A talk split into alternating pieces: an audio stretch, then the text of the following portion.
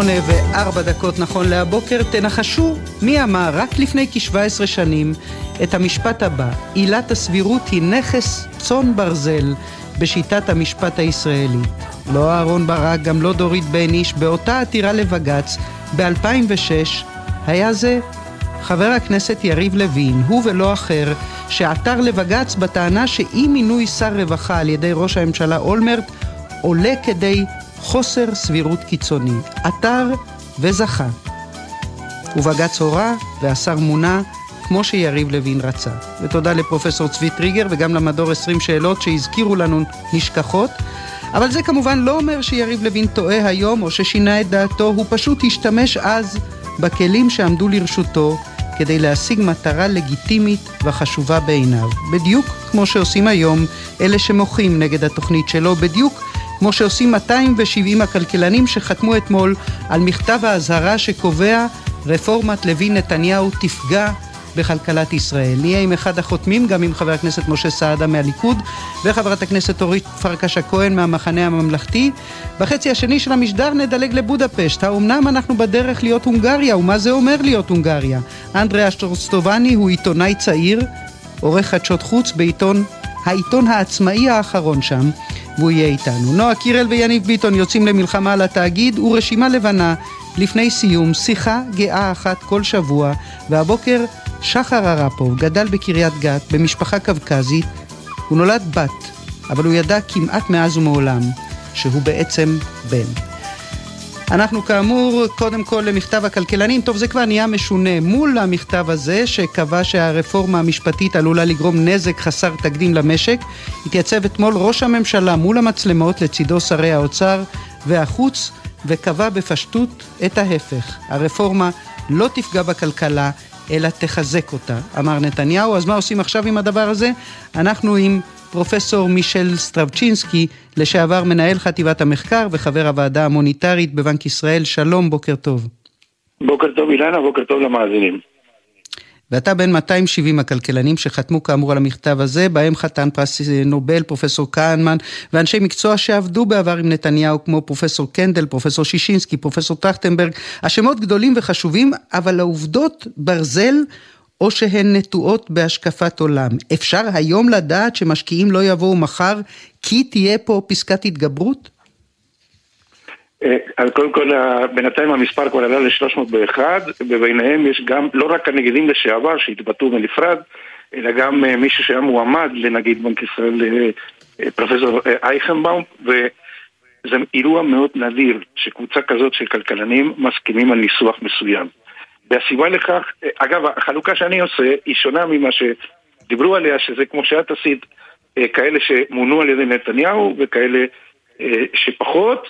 אני מסתכל על כאלה שמבינים מצוין את המודלים הכלכליים וכאלה שכמוני שמתחקים עם המציאות וממליצים לממשלה באופן ישיר בתפקידים שהם נמצאים.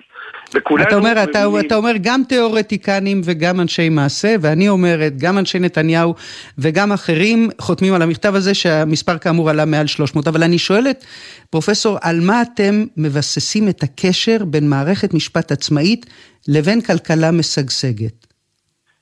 אנחנו מבססים אותו, אגב, אה, הספרות לא מתייחסת רק למערכת המשפט העצמאית, אלא גם למוסדות החזקים, שזה כולל את אותם אנשים בעשייה שנותנים המלצות, כן? שהמלצותיהם לא תמיד מתקבלות, אבל חשוב שהם ייתנו אותן. אה, אז מוסדות חזקים, מערכת משפט חזקה, היא נקודה מרכזית שהודגשה על ידי כלכלן שמצוטט במכתב, שקוראים לו דנון אסמוגלו, שהוא כתב ספר ב-2019 שכותרתו היא המסדרון הצר. הוא מתייחס לזה שיש מדינות שהולכות לכיוון הדמוקרטיזציה ומחזקות את התהליכים. יש מדינות שהולכות לכיוון ההפוך. במדגם שלו יש 122 מדינות בין 1960 ל-2010 שהתקדמו לדמוקרטיה.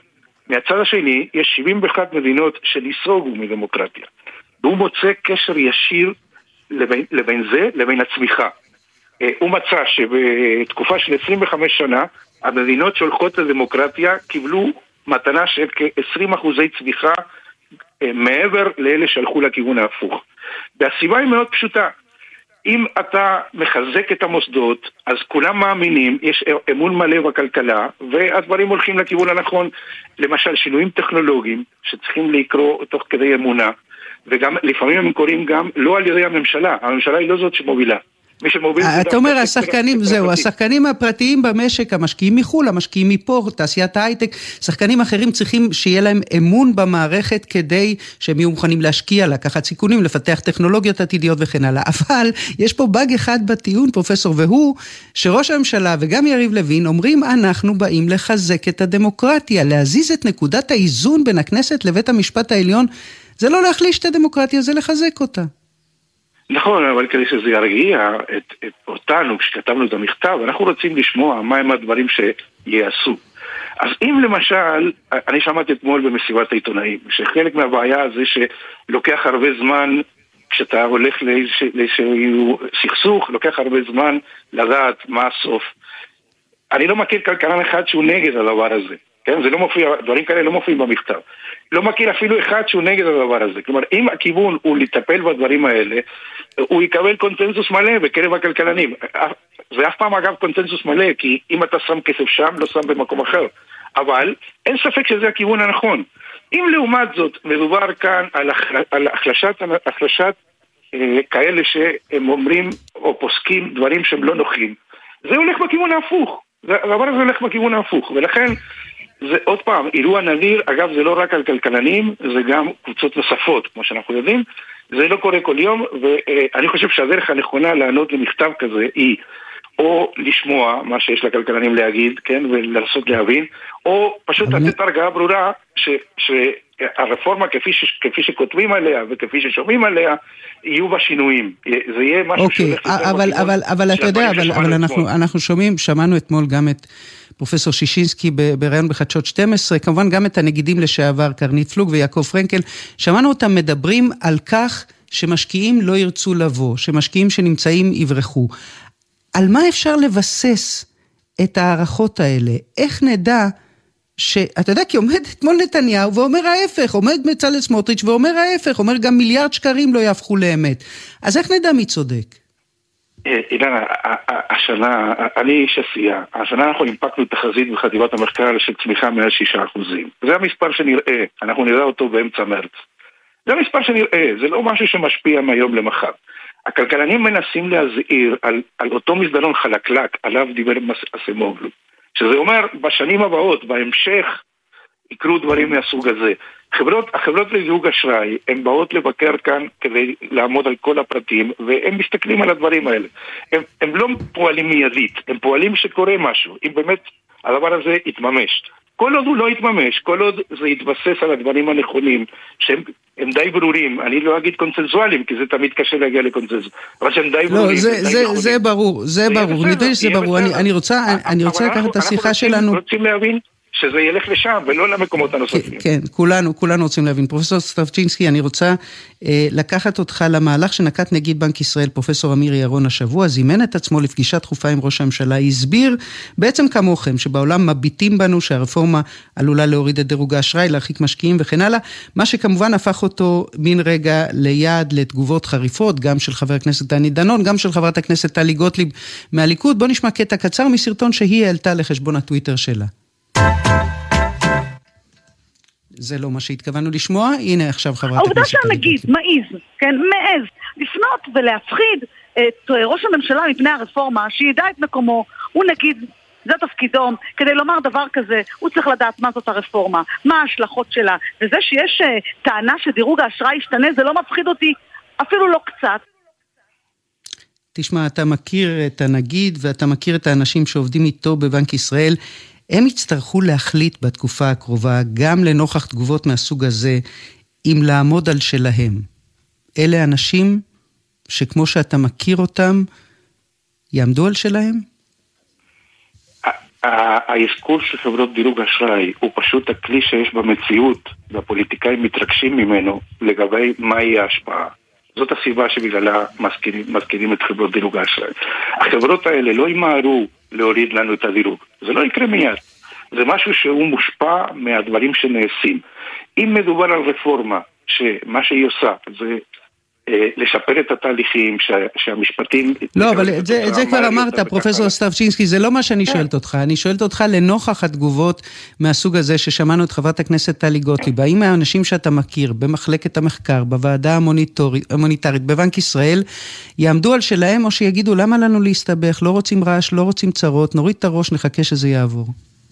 אילן, הם בסך הכל אנשים שממליצים, מי שמחליט זה הפוליטיקאים. הם גם ידעו להמליץ באירועים בעבר על דברים שהיו נגד מה שהפוליטיקאים רצו לעשות, ידעו לעשות את זה. ידענו לעשות את זה בהזדמנויות רבות. אנחנו לא מפחדים להגיד את הדברים הנכונים. אנחנו, כל מי שחותם שם זה אנשים ציוניים שמודאגים מהמצב. ואני לא חושב שהם מפחדים. התשובתי היא לא מפחדים, הם לא מפחדים. אז הנה, שאלתי שאלה, קיבלתי תשובה. פרופסור מישל סטרפצ'ינסקי, תודה רבה שהיית איתנו בבוקר, יום טוב. יום טוב. עכשיו אנחנו עם חבר הכנסת משה סעדה מהליכוד, שלום, בוקר טוב. בוקר טוב, בוקר נפלא. השתכנעת אתמול מראש הממשלה נתניהו ש-270 כלכלנים כבר עבר בעצם את ה-300, פלוס נגיד בנק ישראל מכהן אחד, שנתניהו בעצמו מינה, טועים, מטעים ומציפים אותנו בצונאמי של שקרים? קודם כל אני חושב שכלכלנים מבינים בכלכלה. מטבע הדברים, ואני סומך על החשיבה הכלכלית שלהם. אני חושב שהם קצת פחות מבינים אה, במשפטים. אני זוכר, הייתי צעיר מאוד, היום כולם מדברים בוועדה, בוועדת חוקה, על בגין, מדברים בערגה, על מנחם בגין, ראש הממשלה, אחד המנהיגים הגדולים. ושוכחים שב-77' שהוא התמנה, לפני, בבחירות, דיברו גם על קץ הדמוקרטיה, מלחמה, ובסוף קיבלנו שלום. אני אומר אותו דבר כאן. מדברים על קץ הדמוקרטיה, ריסוק, ונקבל בעזרת השם חיזוק, חיזוק הדמוקרטיה, יותר משילות. הגברת אמון הציבור, נקבל אבל, אבל. עדיין, אבל עדיין, משה סעדה, אתה לא מתמודד, אתה צודק כמובן, בעניין בגין אתה צודק, כל כך צודק. מה לא אמרו על בגין, והיום נתלים בציטוטיו, בכתביו, בנאומיו ובמאמריו כדי אה, לתקוף את מה שקורה עכשיו. אתה צודק במאה אחוז, אבל עדיין לא ענית לי לשאלה, לא הפריע לך שאפילו כלכלן מקצועי אחד לא עמד אמש לצד נתניהו, לא מפריע לך שלמעלה מ-300 כלכלנים מקצועיים, חלק מהם מונו על ידי נתניהו לתפקידים בכירים, אומרים אנחנו לא משפטנים, אנחנו כלכלנים, אבל ככלכלנים אנחנו יודעים לומר לכם שהעולם מביט בנו, שמשקיעים יברחו, שדירוג האשראי ירד, כי הכלכלה העולמית לא מאמינה בדמוקרטיות שמחלישות את המוסדות שלהן כמו את בית המשפט העליון. זה לא מפריע לך? זה לא גורם לך להגיד, רגע, אולי כדאי להקשיב להם, לחשוב רגע? קודם כל להקשיב תמיד נכון, ולנהל שיח לא מתלהם, תמיד נכון. ולצערי, ואני חושב שזה חלק מהעניין, השיח שאני שומע, זה מתחיל מהנשיא ברק, עובר לנשיאה חיות, חיות, היועמ"שית, עכשיו פרקליטות הפכה להיות פוליטית. זה שיח של תופי טם-טם, מסית, מתלהם, זה שיח שלא רוצה לנהל שיח של אחים.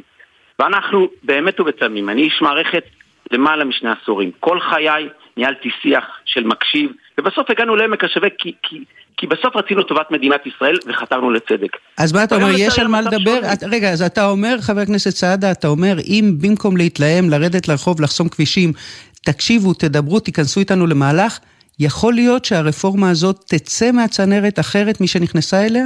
כלומר, מבחינתך זה לא ייהרג ובל יעבור כל הסעיפים שמדובר עליהם כרגע? אני חושב, אני חושב שהמסגרת, אנחנו הבטחנו לציבור הבטחה. זה בא, זה בא מהשטח למטה.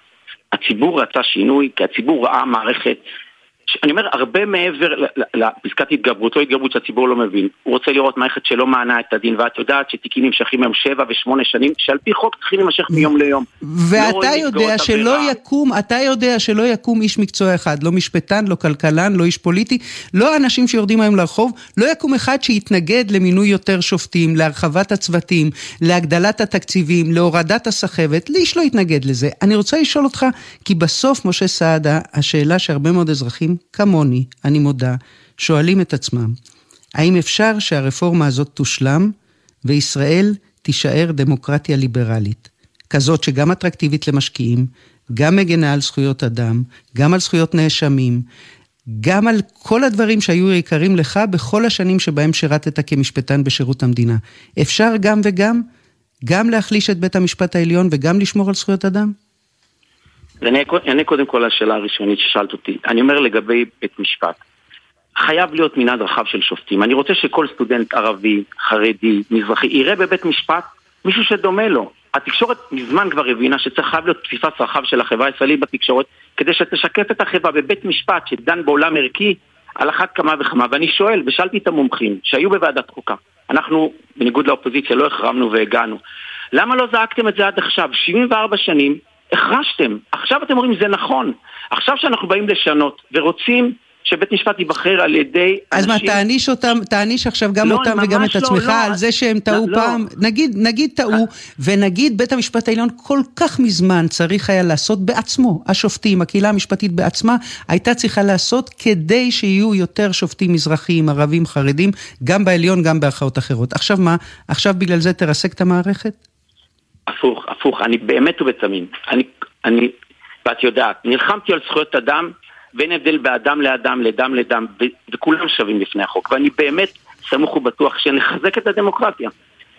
ברגע שמערכת המשפט תעבוד בצורה יותר טובה, שאמון הציבור שהוא הולך ומתרסק היום, 60% הציבור לא מאמין לבתי משפט, הפרקליטות 73% בין היתר בגלל לא מה שאתם מאמינים. אומרים על בית המשפט, ועדיין לא. מאמינים לבית משפט יותר מלפוליטיקאים. אני חייבת לשאול אותך שאלה אחרונה, משה סעדה, למרות שאת השיחה הזאת, כן. את השיחה הזאת איתך אני יכולה להמשיך שעה ועוד נדבר. בשמחה רבה.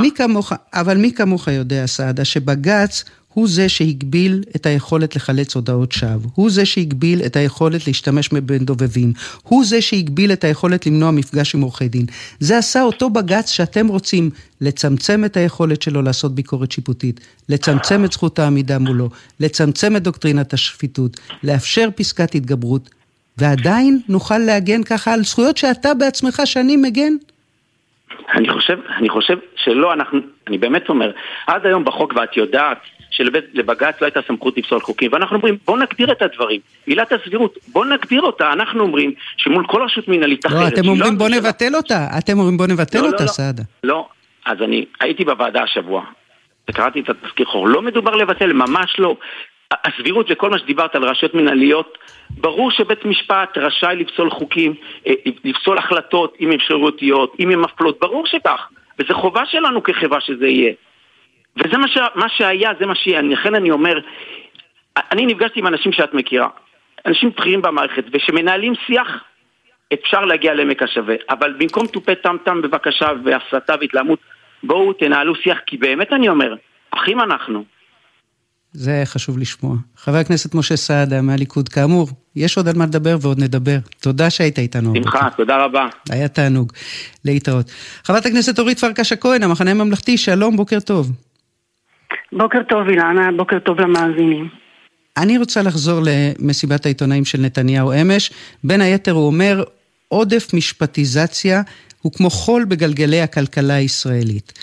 ואת, שהיית בשנים האחרונות שרת המדע ושרת התיירות, היית עוד לפני כן בין המשפטנים האלה, גם כיושבת ראש רשות החשמל, גם כיועצת משפטית שם.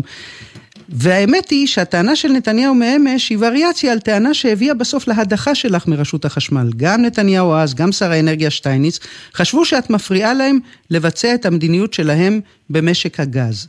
אז עודף משפטיזציה תוקע חול בגלגלי הכלכלה? אני לא מסכימה עם האמירה הזאת, ואני חושבת, אה, צפיתי אתמול בהכרזה של נתניהו, וחשבתי לעצמי איזה ספין. זה המומחיות של אה, נתניהו, פייק. לא מתמודד עם העובדה ש-270 כלכלנים מהמובילים במדינת ישראל כותבים לו מכתב מאוד אה, מדאיג, אני חייבת להגיד, קראתי אותו, מצטטים מחקרים שמראים שמדינות שבהן יש כוח פוליטי רב שמרסקים בהם את מערכת המשפט בלי איזונים ובלמים, נחלשים, הופכים למושחתים, הדירוג שלהם יורד, כן, אדם, עסקים, אנשי עסקים פחות רוצים לעשות בהם עסקים כי יודעים שזכויות הקניין שלהם פחות מוגנים בבתי המשפט ובמה אתה מתעסק? בספין. אתה אומר לא, המשפטיזציה היא זאת שפוגעת בכלכלה. ואני רוצה להגיד לך ספציפית, הוא אפילו אמר משפט, אני נאלצתי ללכת לבית משפט כדי להוציא את הגז מהאדמה. ואני רוצה להגיד לך שעובדתית זה לא נכון. אה, כרגולטורית, במרץ 2013 מאגר תמר התחיל להפיק גז ממדינת ישראל, לטובת מדינת ישראל. אה, בעקבות עבודה מאוד מאומצת, דרך אגב, לא עיכבנו את זה ביום, אני, יו"ר רשות חשמל, הממונה על הגבלים ואגף תקציבים.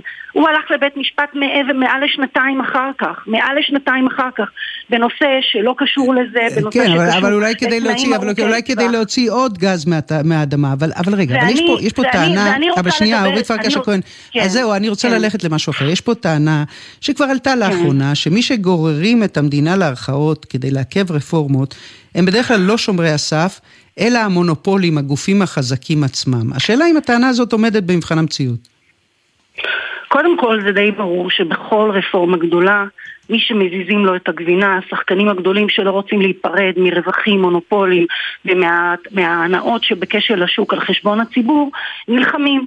אני חוויתי את זה חזק מאוד עם ועד עובדי חברת חשמל וחברת החשמל בתקופת הרפורמה של חברת חשמל. בואו נסתכל על רפורמת הסלולר שהוביל כחלון בשנת 2010-2011, סלקום, כל השחקנים בתקשורת הלכו לבג"ץ ולבתי משפט, ושם דרך אגב, כמעט כמו תמיד, בתי המשפט נותנים גב למדינה אה, באירועים האלה, ואני רוצה להגיד לך שלכן אין שום קשר, מי שמשפיע ופועל כנגד רפורמות גדולות, אלו השחקנים הגדולים במשק שבדרך כלל, דרך אגב, מגיעים לפוליטיקאים ומפעילים עליהם לחצים כבירים.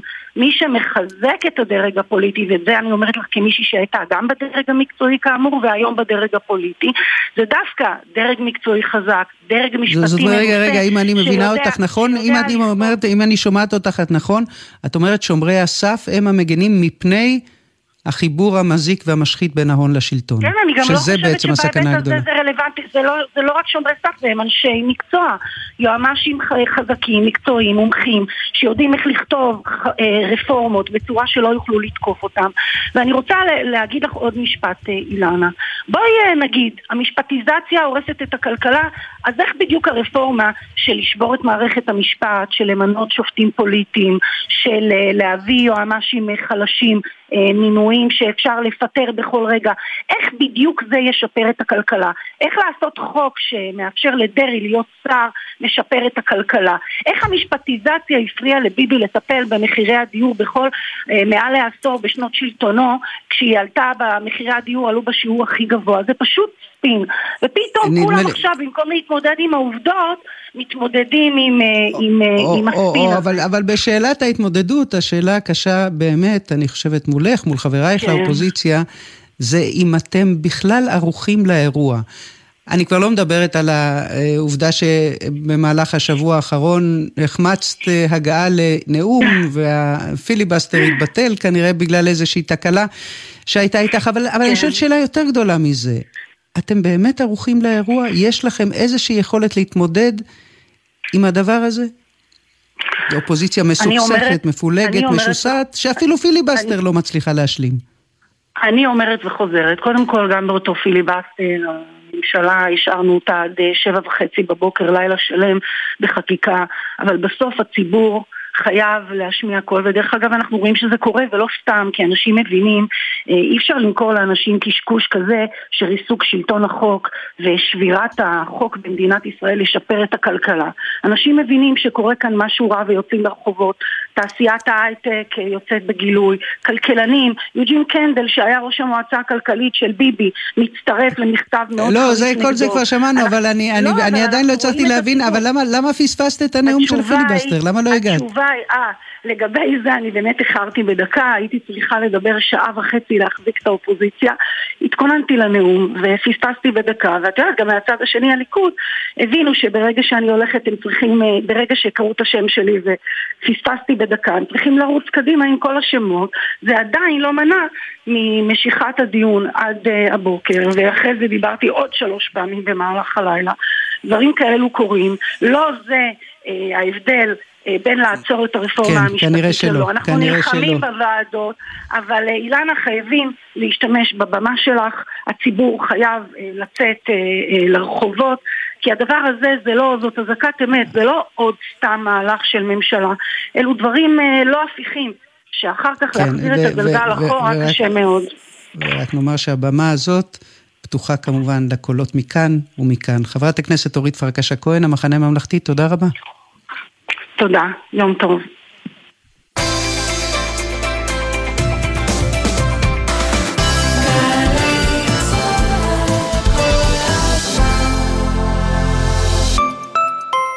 עמיתי מועדון חבר, דגמי יונדאי 2023 מבית קולמוביל, בהטבות ייחודיות השמורות רק לכם, עד 24 בפברואר. לפרטים כוכבית 8241 או באתר מועדון חבר. זה הכל בשבילך, חבר. ציור, פיסול, רישום, מיצע, וידאו, סאונד, צילום ומדיה חדשה. שלוש תערוכות? מקום אחד. מוזיאון רמת גן לאומנות ישראלית מציג תערוכות חדשות בהשתתפות אומנים ישראליים ובינלאומיים. הפתיחה ב-26 בינואר. אתם סקרנים? בצדק, כולכם מוזמנים. מה החלום שלי? להיות מהנדס רובוטים. החלומות שלנו רגילים כמו כולם. אנחנו בעמותת אילן עושים הכל כדי להגשים לאלפי ילדים עם מוגבלות את החלומות. מבצע ההתרמה השנתי לאילן מתחיל בימים אלו. אנחנו מזמינים אתכם לתרום לילדי אילן באתר אילן ישראל.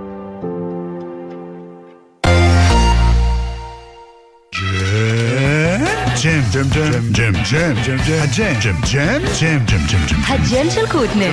בכל חמישי יואב קוטנר מארח את האומנים הכי מעניינים להופעה חיה באולפן. והשבוע אפרת גוש ויובל מנדלסון והמסע לפולין. הג'ם של קוטנר, עכשיו ביוטיוב של גלגלצ. והיום, בשתיים בצהריים, בשידור בגלי צה"ל. Yeah. כל שבת ב-10 בבוקר, יורם סוויסה לוקח אתכם למסע מוזיקלי. והשבוע, מסע עם אתניקס. הדבר הזה הרבה יותר גדול מהמריבה המטומטמת הזאת, וכשמבינים את זה, זה כנראה מאוחר מדי. והתקשרת אליו? יצרנו קשר. לא, איך היו השניות הראשונות שלה? כאילו לא נפרדנו מעולם. מסע עם יורם סוויסה, שבת 10 בבוקר, ובכל זמן שתרצו, באתר וביישומון גלי צה"ל. 30 שנה לטיפקס. הלהקה שבאה משדרות כבשה את הלב של כולנו עם המוני להיטים, חוגגת 30 שנה בגלי צה"ל.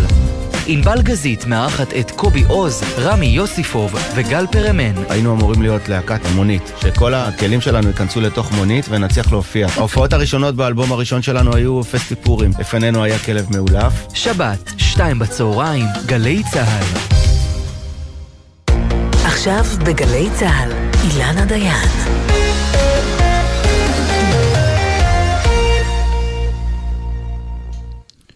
שמונה שלושים ואחת נכון להבוקר, עכשיו להונגריה, ואולי אנחנו כבר מזמן בדרך לשם. בהונגריה יש ראש ממשלה ותיק ופופולרי, ויקטור אורבן שמו, שהכריז על המדינה כדמוקרטיה לא ליברלית. ככה בפירוש, כולל חוקה חדשה, בית משפט שכפוף לשלטון, ומינוי מקורבים למוסדות הביקורת על המדינה למשל. אבל איך כל זה משפיע בסוף על האזרח ועל האזרחית מן היישוב? האם בהכרח רפורמות כאלה מובילות בסוף לפגיעה בזכויות האדם? אנחנו הבוקר עם אנדריאש רוסטובני, עורך חדשות החוץ, בעיתון שנחשב אחרון העיתונים העצמאיים בהונגריה כיום. Hello Andreas, thank you for being with us. Hello and uh, hello Israel. סרבוס. בוא נדבר על עיתונות. תמיד, I'm sorry, I have to approach you in, in Hebrew, in English. Let's talk about the press. There was always government-run press in Hungary, public media. What changed in the era of Viktor Orban? Well, uh, there was always government influence over public media, yes, uh, uh, even before Orban. But editors could resist influence uh, before the times, I, before Orban's times. I remember uh, recalling an anecdote from a former editor where he said that he shouted with the prime minister because the prime minister was angry at him for. Uh, uh, publication for uh, hard questions, but nowadays there is not. You probably handed the questions from the leading politicians. So that's the mm-hmm. difference. And, and was there was there a uh, turning point, uh, uh, Andres? Was there a turning point, a point after which Urban became much more authoritarian, much more aggressive towards the press? Uh, I, I, believe uh, he was uh, much more aggressive after the, his election loss in 2002 because mm-hmm. uh, he was a prime minister before and he was yes. very bitter about losing. I see. I, I just want to translate what you just said. Uh, אני אומרת לאנדריה שהתקשורת בהונגריה הייתה הרבה שנים ציבורית, היית חלק ממנה, היה כמובן מנוהל על ידי הממשלה, הוא אומר, כן, גם התקשורת הפרטית הושפעה מאוד מהממשלה לאורך השנים, אבל זה השתנה, ואני יכול להדגים לך את זה באנקדוטה. לפני אורבן, היה סיפור על עורך שצעק על ראש הממשלה, אחרי שראש הממשלה כעס עליו בעקבות שאלה מרגיזה. היום הוא אומר, העיתונאים יעבירו את השאלות מראש לפוליטיקאי בכיר לפני הריאיון. נקודת המפנה, הוא אומר, הייתה כשוויקטור אורבן, שצריך לומר, נבחר באפריל האחרון בפעם החמישית לראשות הממשלה, אבל כשהוא הפסיד את ראשות הממשלה ב-2002, הוא היה ממורמר מאוד והוא חזר נקמני מאוד. And it's affecting, Andreas, daily coverage, daily, the daily way in which you and your colleagues operate. I heard, for instance, a while ago, that the media would not cover Viktor Orban's personal life, partly because he doesn't want them to write about the fact that he has a gay son. Do you really not write about his family, about his personal life? Yeah, uh, I, I, I mean, it's uh, uh, taboo to write about it. Uh, for the basically, it's uh, government government and Orban says that his family are private people and are not supposed to be in the limelight uh, because they are private members Yeah. of the Hungarian nation. But but but but But, what's what's the uh, fear? But, what's the fear, Andras? I mean, if you write about his personal life or if you write criticism about his policies, the fear is of being laid off, of being marked Uh, as well, the enemy of uh, the I state. I work for Népszava, and a lot of my colleagues uh, uh, worked for Népszabadság before it was abruptly closed. I mean, it it was closed uh, uh, after they came out with a really critical piece about one of the one of Orban's influential ministers, and I, well, uh, it's fresh uh, in the memory of my colleagues and uh, the Hungarian press as well. Népszabadság, which was closed abruptly, was the most read uh, political daily, and it was closed be- uh, on really. I, I mean, there was no justification, uh, real justification for its closing. I see. אני, אני שואלת את אה, אנדריאש, ממה בעצם החשש, אה, וזה אחרי שהוא מספר שאכן אה, היו אה, דיבורים על כך שאורבן אה, לא, לא מעוניין שיהיה סיקור של משפחתו, בין היתר כי הוא לא רוצה כנראה שיכתבו על הבן ההומו שלו, אבל גם הוא אומר, הנימוק הפ- הפורמלי זה שהוא אומר שהמשפחה שלו צריכה להיות מחוץ לאור הזרקורים, זה עניין אה, פרטי לגמרי, וכשאני שואלת מה הסנקציה? לעיתונאי שחורג מן השורה, אומר רק לאחרונה, וזה טרי בזיכרון של כולנו, נסגר היומון הנקרא ביותר בהונגריה, באבחת חרב, בגלל מאמר ביקורתי וחריף על אחד משריו הבכירים והמשפיעים ביותר של אורבן. You are a foreign news editor, Andras, and you also cover the Middle East. Do you cover what's happening in Israel today? Does media well, uh, in Hungary I occasionally relate to us? there is. Yeah, I occasionally cover. I, I mean, there are similarities, uh, granted, but I believe that Israeli uh, democracy will be more resilient. Our democracy, unfortunately, it's uh, so fresh, and so, a lot of people are not acclimatized to it. So. Uh, but but I believe that if Israelis step up for their democracies, even in these hard times, uh, it can be saved and kept alive. And, and, and you know, I assume that uh, some of the people who listen to you now are concerned of what's happening here, partly because we see what was happening there in your country.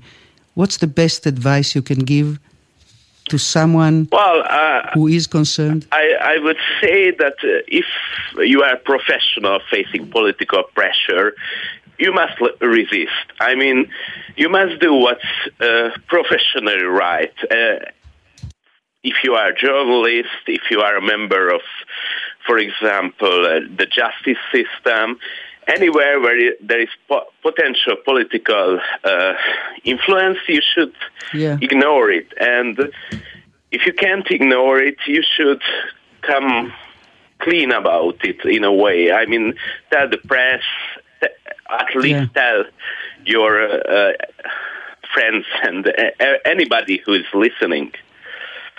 Andres, it was a pleasure talking to you. Thank you so much for sharing your experience Thank with you us, and I hope I hope we talk again. Me too, and I hope uh, that Israel turns out for the best. Keserem, Andres. Thank you. Thank very you much. very much. אומר לנו העיתונאי ההונגרי האמיץ הזה, כשאני שואלת אותו על הדמיון בין מה שקורה כאן ושם, הוא אומר, אנחנו עוקבים אחרי מה שקורה אצלכם, יש דמיון, אבל הדמוקרטיה הישראלית, איך הוא אומר? more resilient, יותר חיונית, יותר ויטאלית, יותר מסוגלת לעמוד על חייה, וכשאני שואלת לעצה טובה, לטובת מי שמודאג כאן, שמא נהפוך לשם, הוא אומר מקצוען, בין אם הוא עיתונאי, משפטן או מקצוען אחר שעומד מול לחץ פוליטי, תתעלם מהלחץ, ואם אתה לא יכול להתעלם ממנו, תספר עליו. תהפוך אותו לשקוף, לנראה. עד כאן הונגריה, ומכאן בחזרה אלינו, האיומים לסגור את התאגיד הביאו מאות יוצרים, אנשי תקשורת ואחרים לכנס מחאה אתמול בצוותא תל אביב. בין הנוכחים, נועה קירל, חזרות, שלום, בוקר טוב. נועה קולר, כמעט קירל, נועה- כמעט. אמרתי נועה קירל, אני, אני בשוק, אבל את תאמיני לי שזה היה מהמקום הכי טוב שיכול להיות. מה זה, אין מקום לא טוב. תראי, כבר הצליחו לשחק לי במוח. ויניב ביטון, שלום, בוקר טוב. את יכולה לקרוא לי יהודה לוי, זה גם עובד. היהודים באים, ואתה הנחית את ה... היית ב- בין מנחי הטקס אתמול.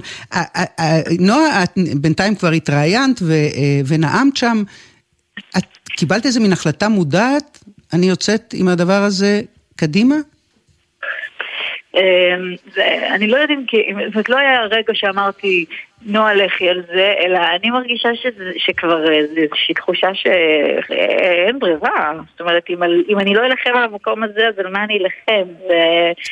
ו- זה כמו איזה, הרגשתי שאני חייבת לעשות את זה. אני מרגישה שאני חייבת לעשות את זה, ולהגיד את זה, ולהגיד מה אני מרגישה כי, ומה אני כי, חושבת. כי מה, כי מה, כי את יכולה ל- ל- לנסח משהו שהוא מעבר לחברים, זה מקום פרנסה שלי, אני רוצה להמשיך להתפרנס בכבוד? בטח, בטח. זה לא רק העניין, בטח, קדימה. תשמעי, גם כאילו עניין הפ... אמ, אני, אני באמת מרגישה שמה שקרה בתאגיד, בשש שנים, שזה נורא נורא קצר, באמת אני מרגישה, אני, אני מרגישה כמעט אה, נאיבית מאיפה שאני מסתכלת על זה, שזה נס, זה פרח פורח, זה, זה מקום פתאום ליוצרים, שחקנים, שחקניות, עובדים, ברור שכל מי שמסביב אה, כותבים, אה, לעשות יצירה ישראלית. אה, מקום לעשות בו יצירה ישראלית, בואו נתחיל מזה. ואז הנס הגדול הוא שזה גם פופולרי, וגם באמת מצליח. זאת אומרת שצופים ישראלים באמת אוהבים את התכנים האלה, זה עשה מין אה, נוקאוט לריאליטי, ו- ודרבן אני, אני, אני, אני. לא יודע, לא יודעת אם נוקאוט בריאליטי במונחים של הרייטינג, אבל זה נכון שבדיגיטל ו, ובצפיות אה, שאנשים צופים אחר כך, וה, וה, והיצירה הזאת נוכחת, אנשים כן, יודעים למשל קופה- על חזרות, על למשל, מפקדת, כן. על קופה ראשית, על שעת אפס, על טהרן וכן הלאה וכן הלאה. אבל אני רוצה לש- לשאול אותך, יניב, כי המקום כן. הזה של מחאה הוא באמת לא מקום טבעי לכם, אתם שחקנים, אתם יוצרים, אתם בדרך כלל לא יוצאים להפגנות. אתה רואה סיכוי למאבק הזה, או אתה מסתכל על הדבר הזה ואתה אומר, הם ילכו על זה עד הסוף? זה תלוי באיזה רגע תופסים אותי, אני חושב. זה, יש רגעים כמו אתמול, שהיה את כנס, ה... כנס החירום, שפתאום הרגשתי, רגע, יש איזה סיכוי, ראיתי סולידריות באמת של כל העובדים מכל הערוצים. אבי ניר הגיע, מנכ"ל קשת, שזה זה כוח גדול, ובאמת כולם עומדים מאחורי הדבר הזה, ואני אומר, אין סיכוי שזה... שזה יעבור ככה בשקט. ויש רגעים שאני פתאום נתקף איזה פסימיות, כמו השיחה שניהלת אה, קודם, אני אומר, אנחנו בדרך למקום רע ואנחנו באיזה קרב מאסף כזה חסר סיכוי. אז זה תלוי באמת באיזה רגע תופסים אותנו, אבל אה, זה לא קשור למאבק עצמו, זה צריך נכון. להיעשות ואין אין שום דרך אחרת, באמת. ויש אה, מבחינתך, נועה, טעם להתעמת, להתמודד עם הטיעונים של השר שלמה קרעי, שר התקשורת, שאומר, אנחנו נפריט את התאגיד כי לא יכול להיות שיהיה שחקן יחיד שחוסם בעצם תחרות בשוק. זה פשוט, אה, פשוט לא נכון בעיניי בשום רמה, זה כמעט לא להתייחס באופן קונקרטי, זה להעביר להעביר את זה ש... האיכות והגיוון של כאן 11 הוא כמו, אה, זה, זה כמעט קונצנזוס, כל כך ברור, כל כך בהיר, שיש כל כך הרבה, שאתמול, את יודעת, בכנס, מגוון כל כך רחב של יוצרים וקולות, כמעט אין נתח בישראליות שלנו שלא יכול למצוא את עצמו שם בכאן 11. זה לא נכון להגיד שחקן יחיד. שמה האינטרסים לסגור את הערוץ? לא יודעת, אולי הם נורא רוצים להשקיע במחול. לא, אבל יניב אתה יכול, אבל יניב אתה, אתה, זאת אומרת מנקודת מבטך, כשאתה מנסה בכל זאת להבין מה קורה פה. כי מה? כי התאגיד נתפס כשמאל, כי התאגיד נתפס כמשהו שמלכתחילה איכשהו נתניהו לא רצה, למרות שהיוזמה המקורית הייתה של שר התקשורת דאז גלעד ארדן. אתה, אתה מנסה כמה- להבין מה המוטיבציה? בדיוק, גם המילים הטובות צריכות להיאמר, שזו יוזמה של, אה, של ממשלה של נתניהו ושל ארדן, וזה באמת נס, כמו שנועה אמרה לפני כן. לגבי המניעים, אני חושב שזה כבר עניינים של פרשנים פוליטיים. אני, לגמרי זה נראה לי ברור כמו איזה חלק מניסיון שמה? פשוט להשתלטות, להשתלטות על התקשורת ועל שליטה בדברים. כל דבר שאתה לא שולט בו הוא אה, מציק, הוא סכנה, אני לא יודע מה, מה הפרשנות שלהם. אבל אה, באיזשהו מקום אני מקווה שכאן זה, זה כל כך אה, ברור שהצעד הוא לא המניעים שאומרים, אלא מניעים אחרים, וצר לי שזה עוד פעם ייכנס כאילו לאותו חצי חצי של אה, כן ביבי, לא ביבי, כי זה כל כך אה, משעמם ולא נכון לסיטואציה הזאת. ו... ואני יודע, אנשים מסביב אפילו לא יודעים שהולכים לסגור את התאגיד. את יודעת, יש גם אנשים כאלה שאנשים אמרו, מה, בכלל לא, לא ידענו את הדבר הזה. נכון. כן, וזה יכול, וזה יכול, וזאת השאלה האחרונה שלי אלייך, נועה, זה יכול להיגמר ב, ב, ב, לא בסגירת התאגיד, אלא במשהו שנוגע למחלקת החדשות, או באיום בקיצוץ התקציבים, שאז התוצאה, וזה מחזיר אותי לשיחה עם העיתונאי ההונגרי קודם, ה- התוצאה היא אה, איזשהו ניסיון להתנהל תחת החרב המתהפכת, שזה כשלעצמו יכול להוביל לתוצאות פחות. זה יכול לקרות, את שואלת אם זה יכול לקרות, אני מאוד מאוד מאוד מאוד מקווה שלא. ובגלל שאני כן, כאילו בגרעין יש לי איזה נקודה אופטימית, למרות שגם אותי זה יום כן יום לא. אני, אני נורא נשענת על מה שדיברת קודם עם, עם העיתונאי ההונגרי, אה, שאני נורא נורא מקווה שהדמוקרטיה פה היא חיונית, ויטאלית ויותר חזקה ממה שאנחנו מדמיינים. נועה, איך? נועה, נועה, נועה, נועה קירל. נועה קירל, יניב ביטון. תודה רבה חברים. תודה רבה, להתראות. ואם מותר לי לומר, אם מותר לי לומר ברגע של חוסר אובייקטיביות עיתונאית, שיהיה בהצלחה. תודה רבה. להתראות. רשימה לבנה עכשיו, התשובה שלנו לרשימות השחורות של נועם, שחר הרפוב, שלום, בוקר טוב. בוקר טוב, אילנה. נעשה לך כרטיס ביקור קצר?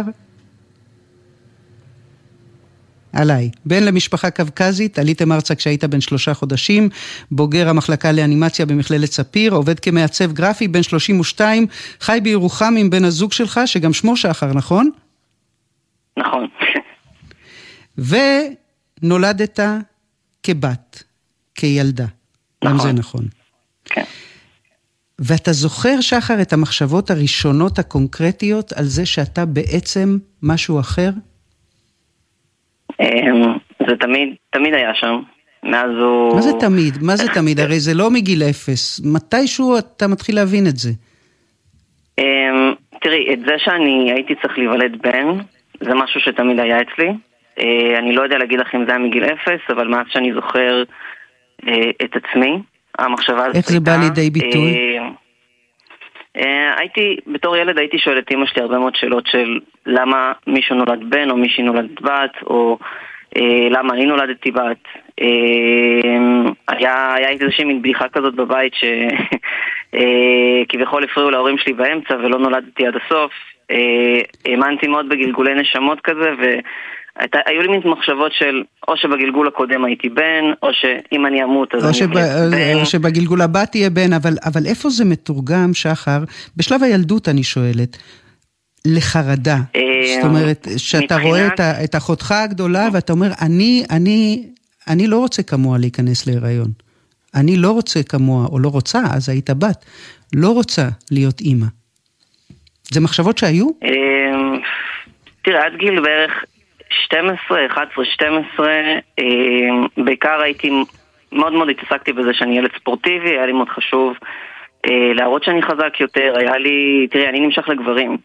אני זוכר שהיה לי פחד מאוד מאוד מאוד גדול שאנשים ידעו שאני נמשך לגברים, או לבנים, או איך שחוויתי את זה אז בתור ילד, וזה משהו שתפסתי, ידעתי שזה משהו שנתפס לדבר של בנות. אה, היה לי חשוב שיראו שאני חזק, שאני כזה כמו כל הבנים. ואז, ו- ואז וזה- זה מגיע שחר. ואז זהו, ובתהליך הזה, וזה משהו שאני שומעת וקוראת לאחרונה, על, ה, על הנקודה המאוד משמעותית, במקרה של בת שיודעת שהיא בעצם בן, זה המחזור הראשון. זה הגוף שמשתנה. למה זה אירוע כל כך טראומטי, יותר ממה שאנחנו נוטים לחשוב?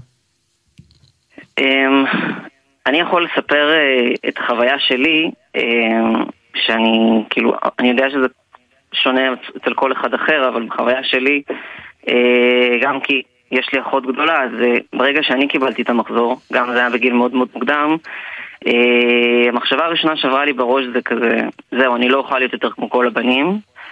אני לא יודע למה חשבתי בדיוק את זה, זאת אומרת, זה עדיין גיל שלא ידעתי בכלל מה זה באמת טרנסג'נדר, או לא, לא ידעתי להגיד על עצמי שאני בן בגוף של בת. ידעתי שאני לא בת כמו כל הבנות. אה, והדבר הזה זה משהו שהוא מאוד מאוד וידעת, בנות. וידעת שה, שה, זהו, שהמחזור הזה הוא משהו כמעט טרמינלי, ו, וזה מביא, וזה גם משהו שלאחרונה יצא לי לשמוע ולקרוא, אבל גם אצלך זה מביא למחשבות אובדניות? אה, אני זוכר שהתחושה הייתה אז כמו תחושה של אבל, לא הייתי שמח, לא עצוב, נראה לי זו הפעם הראשונה שהרגשתי איזשהו נתק של, ממש אה, נתק מאוד מאוד גדול מהגוף. אה, אה, אימא שלי מאוד מאוד שמחה, והרגשתי שבעצם בזמן שאני מאוד מאוד עצוב, כולם שמחים מסביבי, וגם הרגשתי שאין לי ממש כל כך עם מי לדבר על זה. או לשתף את הצער שלי, כשהייתי אומר לאמא שלי שוב שאני רוצה שיהיה לי גוף של גבר, היא הייתה אומרת לי, יבוא יום ואת אה, את תאהבי את הגוף שלך, והיא הייתה אומרת לי שיש לי גוף כמו אצל אמא, כמו אצלה, כאילו, והיא ניסתה אבל, בדרך אבל, כלל אבל, להרגיע אבל מה אותי. שמדהים זה, זהו, אבל מה שמדהים שממה שאתה מספר, היה קשר מאוד עמוק, והייתה הרבה פתיחות והרבה שיחות עם אימא, רק היא, היא לא לגמרי הצליחה להבין, עד ש... בן כמה אתה כשאתה מחליט לעשות את השיחה, לספר להורים? אה, זה קרה הרבה מאוד שנים אחר כך, זה היה בגיל 19, אחרי ש... אה, בערך בגיל 14-15 הבנתי, התחלתי לשמוע קצת יותר באמת מה זה אומר טרנסג'נדר, אה, להבין יותר באמת מה זה אומר הומואים, לסביות, אבל שוב, עדיין לא לגמרי מבין מה זה אומר. זה היה גם- גיל שבו התחלתי, שלבשתי, או לפחות בחוויה שלי, הרגשתי שלבשתי בפעם הראשונה חולצה גברית. אה, עזרתי אומץ ואמרתי, די, אני נמאס לי ללבוש חולצות של בנות, אני רוצה ללבוש אבל רק חולצות של לבין, בנים. אבל בין לבין, וצריך להזכיר שאתה גדל במשפחה קווקזית, בין לבין מנסים למצוא לך שידוך. כשאז אה, כן, כבר בת בגיל 16, יותר 17. מאוחר. כן, אבל אז, כזה, אבל, כן. אז, אבל אז כשאתה כבר יודע להגיד את המילה טראנס, ואתה כבר באיגי, ואתה בפורומים, ואתה ברשת, ואתה באינטרנט, ואתה קורא, ואתה מגיע לשיחה עם ההורים, ומה קורה אז? אני, בגלל שהקשר שלי, בעיקר עם אמא שלי, היה מאוד מאוד פתוח, וגם אה, אנחנו משפחה קווקזית שאולי גם קצת שונה ממשפחות קווקזיות אחרות. אמא שלי מאוד, אה, אה, היה לה מאוד מאוד חשוב שאני כן אצליח בלימודים, והיא אמרה לי, לא משנה במה תבחר, אנחנו תמיד נתמוך. לא, זאת אומרת, לא היה איזושהי ציפייה יותר מדי של... כאילו, אמא שלי לפחות ממני לא ציפתה שאני אה, אהיה יותר מדי איש משפחה. היה מין איזשהו, זה היה משהו שהוא די ברור. אבל, אבל היא גם לא ציפתה, אבל היא גם לא ציפתה, אבל היא גם לא ציפתה שיום אחד תגיד לה שאתה טרנסג'נדר. אה, כן, וגם אני לא ציפיתי שלפי מה התגובה שלהם תהיה, אני באתי ופשוט אמרתי יאללה סוף סוף אני מספר להם אה, ומגלה להם מה, מה בעצם הם לא הבינו ומה אני לא ידעתי וחיפשתי כל השנים האלה. ו- אה, פשוט? אמרתי להם אה, אני טרנסג'נדר ושיש עוד אנשים כמוני אה, ואני בזמנו חשבתי שלעשות ניתוח להתאמה מגדרית עולה לפחות מיליון שקל אה, ובאתי וסיפרתי להם שזה, שזה לא עולה ככה ושיש לי את ה... בעצם הייתי מאוד מאוד שמח ובאתי, רציתי לספר להם שיש לי הזדמנות סוף סוף להתאים את הגוף שלי שיהיה גוף גברי כמו שהרגשתי שהוא צריך להיות כל השנים האלה? אה, והתגובה הראשונה הייתה צחוק, אה, כאילו לא, לא כל כך הבינו. אה, גם לא באמת אף אחד הכין אותי כל כך איך יוצאים מהארון, אז זאת אומרת, אני גם... היה, היה איזשהו מין שעה של שיחה שאני ניסיתי לשכנע אותם, אה, שזה לא מישהו ששטף לי את המוח, וסוף סוף באמת הבנתי מה הציק לי כל השנים האלה, כי כל בן אדם יודע מה... ברגע שמגלים את התשובה, בן אדם יודע שזה הוא. זאת אומרת, זה היה, זה היה משהו שידעתי. אה, והיה לי מאוד מאוד קשה שהם ההורים שלי, שאני הייתי מאוד מאוד קשור אליהם, בעיקר אימא שלי, שהם לא לוקחים את זה ברצינות. אה, כשהשיחה בסוף, אה, זה היה מאוד קשה, זאת אומרת, אימא שלי בסוף, אחרי השעה מאוד ארוכה, אה, התיישבה על הספה והתחילה לבכות. ואבא? מבחינתי זה יום שמח, ואמרתי לה, אימא, למה את בוכה? והיא אמרה לי שהיא בוכה כי יש לה ילד חולה. ואני חושב, אבא שלי היה, בהתחלה הוא צחק, אחר כך הוא, זאת אומרת, הוא, היה לו מאוד מאוד קשה גם לתפוס את זה, אה, הוא מאוד מאוד התנגד. אה, אני הייתי אז קשור מאוד לאימא שלי, עם אבא שלי היה לי קשר אה, פחות קרוב, אז ככה שיותר... התגובה של אימא שלי הייתה הרבה יותר קשה עבורי. אג, אגב, כיוון שאני רואה את השעון מתקתק ואת השיחה שלנו מתקרבת לסיומה, אני חייבת שגם המאזינים ישמעו את מה שאני כבר יודעת על התגובה הכל כך שונה דווקא של סבתא שלך. אה, כן, סבתא שלי, אני נורא פחדתי לספר לה. אה, אימא שלי כמובן סיפרה לה, ואז היא פשוט הגיעה אה, פעם אחת והיא אמרה לי, אה, באמת- מתוך מקום של אה, להבין, לא מתוך מקום של אה, ביקורתיות, היא שאלה אותי, אה, איך זה שאתה מרגיש בן ואני מרגישה אישה? זאת אומרת, היא באמת ניסתה להבין את זה, ואמרתי לה, סבתא, אני לא יודע מה זה אומר להרגיש אישה, אני, זה מה שאני מרגיש. אה, והיא אמרה לי, הכל בסדר, אה, ושתדע לך שיש לנו במשפחה מישהי שהיא גרה עם אישה, אה, ו- והכל בסדר, ואנחנו אוהבים אותך כמו שאתה, והעיקר שתהיה מאושר, ו- וזה היה משהו ו- שהוא ו- ו- מאוד מאוד. שאתה, וצריך לומר שאתה בינתיים התקדמת בתהליך, גם התהליך הנפשי וגם התהליך הפנימי וגם התהליך הפיזי הרפואי של, של שינוי המין, ואני חייבת להספיק לשאול אותך עוד שאלה אחת, שחר, כי אנחנו שומעים בחודשים האחרונים על הילד בן השמונה מגבעת שמואל, שלומד בבית ספר ממלכתי דתי, והוא יודע שהוא טרנסג'נדר, אבל חלק מההורים לילדים בכיתה שלו מחרימים אותו, ומשרד החינוך הודיע השבוע שהוחלט להעביר דווקא את התלמיד לבית ספר אחר. אם הילד הזה שומע אותך עכשיו, מה חשוב לך שהוא ידע? אה, וואו. אמ, קודם כל שהוא לא לבד. אמ, ואני אני חושב שקודם כל עצם העובדה שיש לו הורים שתומכים בו, אה, זה, זה לא מובן מאליו וזה הדבר הכי חשוב. ובית ספר זה מסגרת שמשתנה ותמיד יהיו אנשים ש... שיתנגדו לדברים ש... שמישהו עושה ו... ואנשים שלא יקבלו אותך, אבל גם יהיו אנשים, תמיד יש אנשים שיקבלו אותך. תמיד יש אנשים אה, שיקבלו אותך. שחר, אנחנו נצטרך לסיים בנקודה הזאת. תמיד יהיו אנשים שיקבלו תודה אותך. רבה, אילנה. שחר אפרמו, תודה רבה שהיית איתנו. תודה גם לעורכת טבע אלמוג, למפיקות תהל כהן וטומי כץ, על הביצוע הטכני אורי אגסי, עורך הדיגיטל הוא יוסי ריס, מיד אחרינו רזי ברקאי. תודה שהייתם איתנו, סוף שבוע נעים, שבת שלום.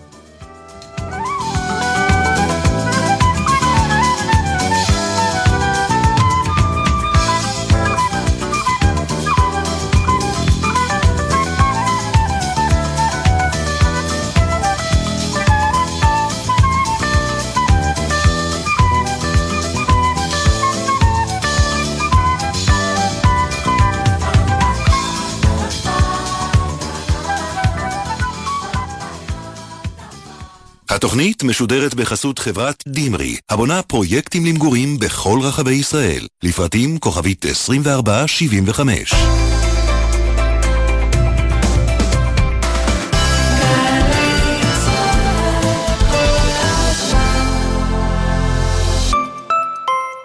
שלום, כאן ריף נאמן, ואני מזמינה אתכם לגעת בכוכבים הגדולים ביותר, אבל על אמת. בואו לשבוע החלל הישראלי בהובלת סוכנות החלל הישראלית במשרד החדשנות, המדע והטכנולוגיה. מגוון פעילויות מעשירות עם אסטרונאוטים אמיתיים, ניסויים, הרצאות וחוויות שיעיפו אתכם לחלל. מ-29 בינואר עד 3 בפברואר. לפרטים חפשו בגוגל שבוע החלל הישראלי. קבלו משוואה, כמה זה יחס אישי, כפול מרצים מעולים, לחלק לכיתות קטנות, התשובה, 90% השמה בשנה שעברה. עזריאלי, חממה למהנדסי העתיד ולמהנדסות העתיד. לפרטים כוכבית 9087. אקדמית להנדסה, ירושלים.